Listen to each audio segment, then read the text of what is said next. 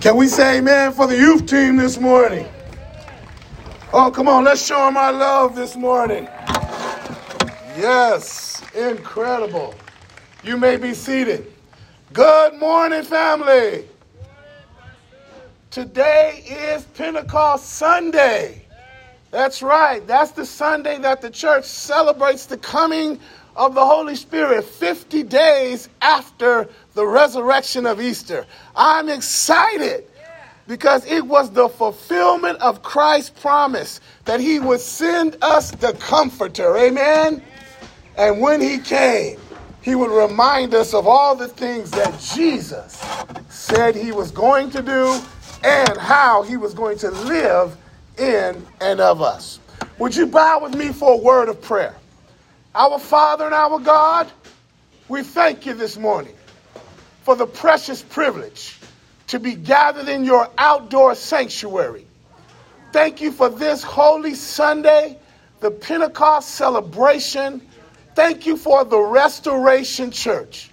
Thank you for what you're doing in us and through us and for us. We thank you on this morning that we could come to this space and make it our altar.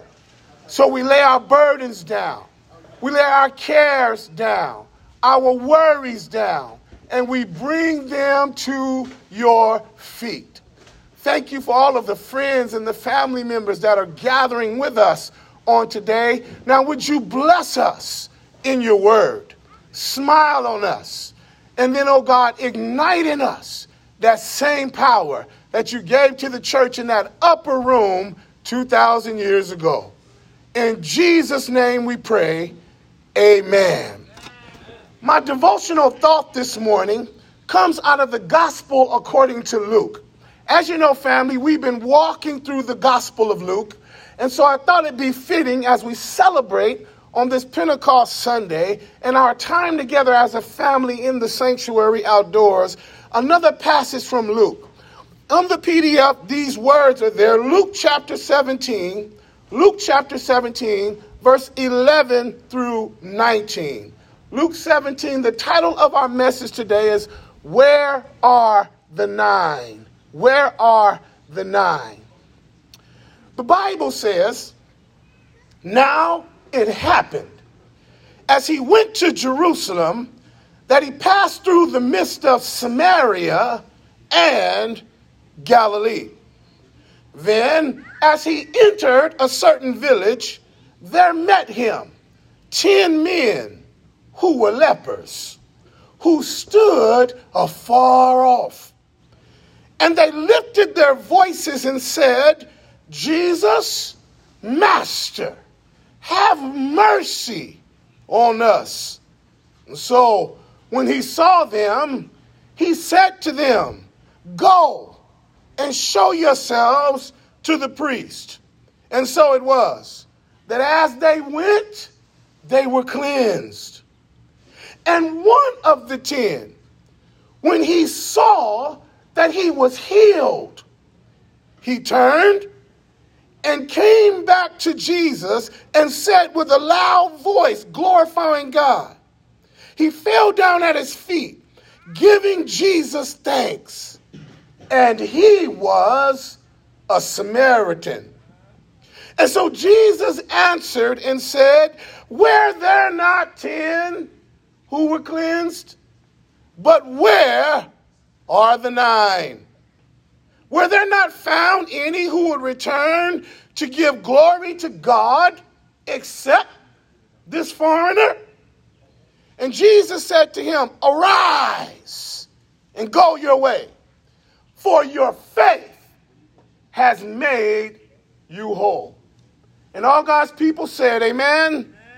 and amen. Family, when we come to this portion of the story, Jesus is making his way to Calvary. Calvary, the place where he's going to die for your sins and mine. And on his way to Calvary, he enters a place of great pain and great division. He comes to the border of Samaria and Galilee. And this is interesting because at that border town, there were people who were suffering. There were people who were forced to live in a certain community because of a disease they had incurred. The disease was called leprosy.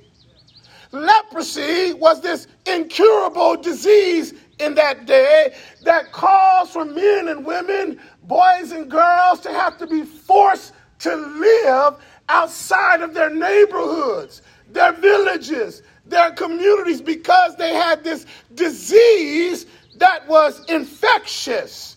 It, it, was, it was characterized by sores and scabs on the skin. And if you came into contact with a leper, you yourself would be contaminated with this disease that was incurable. Here it is leprosy was a deadly disease. Secondly, because there was a need to control the spread of the disease, they were forced to live in an isolated location. They called these places leper camps. In leper camps, daddies lost their families.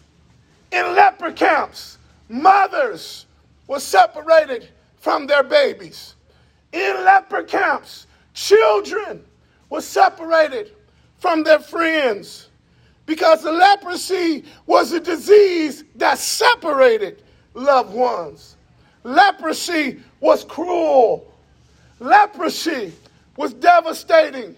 Leprosy was wicked. But most of all, leprosy was caused by sin. You see, when Adam and Eve, the very first man and woman, were created by God, fell out of their relationship with God, sin entered the world. And when sin entered the world, so did disease, so did murder, so did poverty, so did hunger. Sin is cruel and mean, and sin separates families even today. Sin is still the number one infectious, sinful disease of all mankind. And can I tell you, every human being under the sound of my voice, ever man and woman, ever been born to a woman, has been born with this disease called sin. And sin separates us from a holy God. Sin is infectious, and so much so, my daddy gave it to me and his daddy gave it to him, and his daddy gave it to him, and on and on and on. Adam and Eve passed it down to all of us. I don't care how smart you are, how brilliant you may be, how beautiful you may look. You've got something this morning that only God could cure, and that's called sin. And it lives in the human bloodstream. And that's what makes this text so interesting. Because just like these lepers, Today, mankind still lives in community filled with sin. You know what I noticed about sin? Sin makes you do things you never thought you'd do. Sin makes you go places you never thought you'd go. Sin makes you think things and say things you never imagined you would say. Sin is hideous, and sin yeah, makes you and I need a Savior. And that's why this text is interesting because Jesus, on his way to the cross, before he even gets there to die for you and I, he decides to cure this community that's impacted and infected with sin. The Bible says there are 10 men in this community, and when they see Jesus, they cry out to the Lord for help regarding their condition. When they see Jesus, they say, Master, listen to it, have mercy on me. And what's beautiful about this picture is I don't know how they knew that Jesus had power to cure their condition. But wherever they were, when they heard about the power that was in Christ, when they saw him, the human condition made them want to cry out for the cure that was ravishing their souls. And I stop by to tell you if I were you and I was a leper and I was filled with sin, this Sunday morning is a good time to cry out to the Master to have mercy on you for salvation. Secondly, the story says that when Jesus sees them, the Bible says, He says to them, Go show yourselves to the priest. Go and show yourself to the one who can verify what I'm getting ready to do in your life. This was powerful. And I'll tell you why. Back then in that day, if you were contaminated with leprosy and you were healed by God, in order to enter back into the community, you had to first go to the temple, to the high priest, and show him what God had done in your life. And the priest, according to the Levitical law, would then examine the person who had the disease and determine if they were cured and ready to enter back into society. What a beautiful picture. Because the Bible says Jesus spoke these words go see the priest. Now, isn't that interesting? As they are walking, they are having to walk by faith. They're having to trust the word that Jesus just gave them. They're having to believe that when Jesus spoke for them to go see the priest, that what he was speaking was going to be enough for the priest to okay them coming back into the community. It's a picture of salvation by faith. Do you know that's still the same way that God saves today? He only saves by faith. You can't be good enough. You can't be smart enough. You can't work hard enough. None of that's good enough to save you. By faith, you are saved. Jesus chooses to save the same way today by you believing in his word. What a powerful story. It reminds me of a story of one of the missionaries, Hudson Taylor. Hudson Taylor was selling to China for his first great missionary work there, and on his way, the ship in which he was on started to run across some foul ground. The captain was very scared. And so he ran to the missionaries' quarters and he said, Listen, Brother Taylor, I hear you're a praying man. We need for God to do something supernatural on our path. Hudson Taylor said, What would you like me to do, Brother Captain? He said, I need you to talk to your God. Taylor listened to the captain and he gave him these words. He says, Well, if I'm going to pray, I need you to do something too. The captain says, What? He said, I need you to raise the sails. The captain said, well, Why would you want me to raise the sails? There's no wind. He said, If you're asking me to pray, I need you to raise the sails in faith. The captain said, Well, the crew members are going to laugh at me. They're not going to believe me. Hudson said, If I'm going to pray, you've got to raise the sails.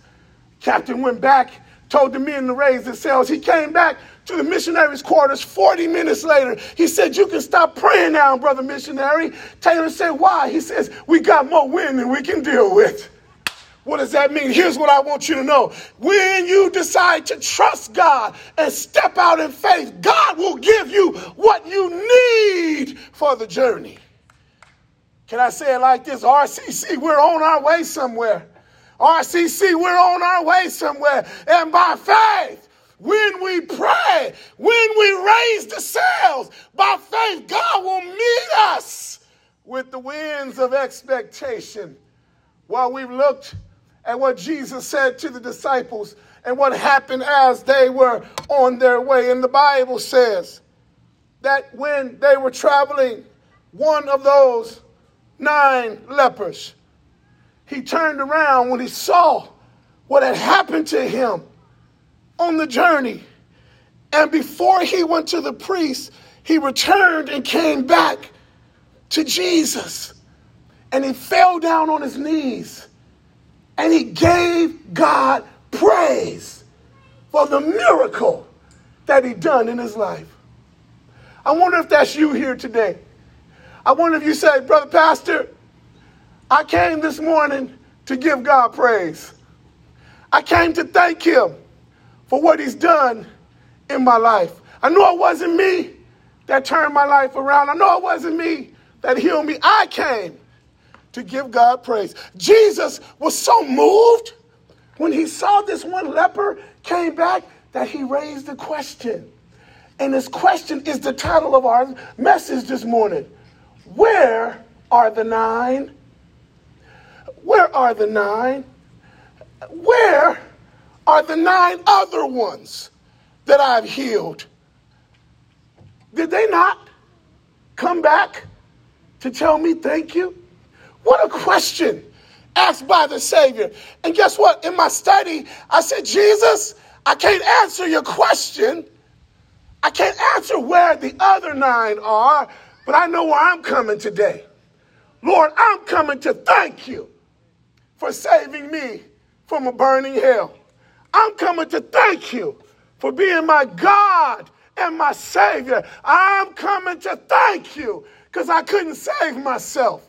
I'm coming to thank you for how you have made me whole. And my question to you is where are the nine? Where are those other lepers this morning that can say, hey, thank you, God, for giving me eternal life? Thank you for giving me an awesome church family. Thank you for giving me a name written in the Lamb's book of life. Where are the nine? Are there any others here today that say, Pastor, I need to give God praise for what He's doing in my life? I need to tell God, thank you for giving me eternal life. I need to stop and thank Him for making salvation available. Well, as I get ready to close, I don't know who you are. I don't know where you are or where you come from. But I stop by to tell you if you're not the one that's returning to give him praise, what a tragedy to be a part of the nine. What a tragedy to know God brought you from somewhere, but you won't come back and give him thanks. What a tragedy to know God has done something in your life, but you make the miracle all about you instead of the king. What a tragedy when God gives you breath and you refuse to praise him. What a tragedy when God gives you life and you refuse to live it for him. What a tragedy when he blesses you with resources, but you won't give them away. What a tragedy. Where are the nine? Are there not any that would come and give sacrifice to God? Well, as I land the plane, here's my exhortation to you in this devotional. Beloved, don't be like the nine. Don't be unthankful for what God has done for you. Don't forget who really gets the glory. Don't forget RCC to give God the praise. Don't forget the sacrifice of worship. Don't forget the wonder of worship. He is worthy of the praise. Today we celebrate what happened 50 days after the resurrection, Pentecost Sunday. What a reason to praise him. What a reason to give him glory. He died on that rugged cross on Friday, was buried in a borrowed tomb on Saturday, and early Sunday morning, with all power of heaven and earth in his hand, God the Father raised him back to life. And now he sits at the right hand of the Father, actively working in our world to save other men and women like you and I, actively serving other young people like ours in RCC. What a reason to give him praise. And all God's people said, Amen. Let's give God some praise. Amen. I'm going to ask if the youth praise band, would you guys come back up and let's do one chorus of At the Altar for our benediction. Come on, let's give them a hand as they come. This is going to be our benediction song. And as they get ready to play for us, with all heads bowed and eyes closed, after a devotional message like this, there's only one question to ask Are you in need of the Savior? Are you in need this morning of a personal, intimate relationship with God? I don't want to take for granted because you look good,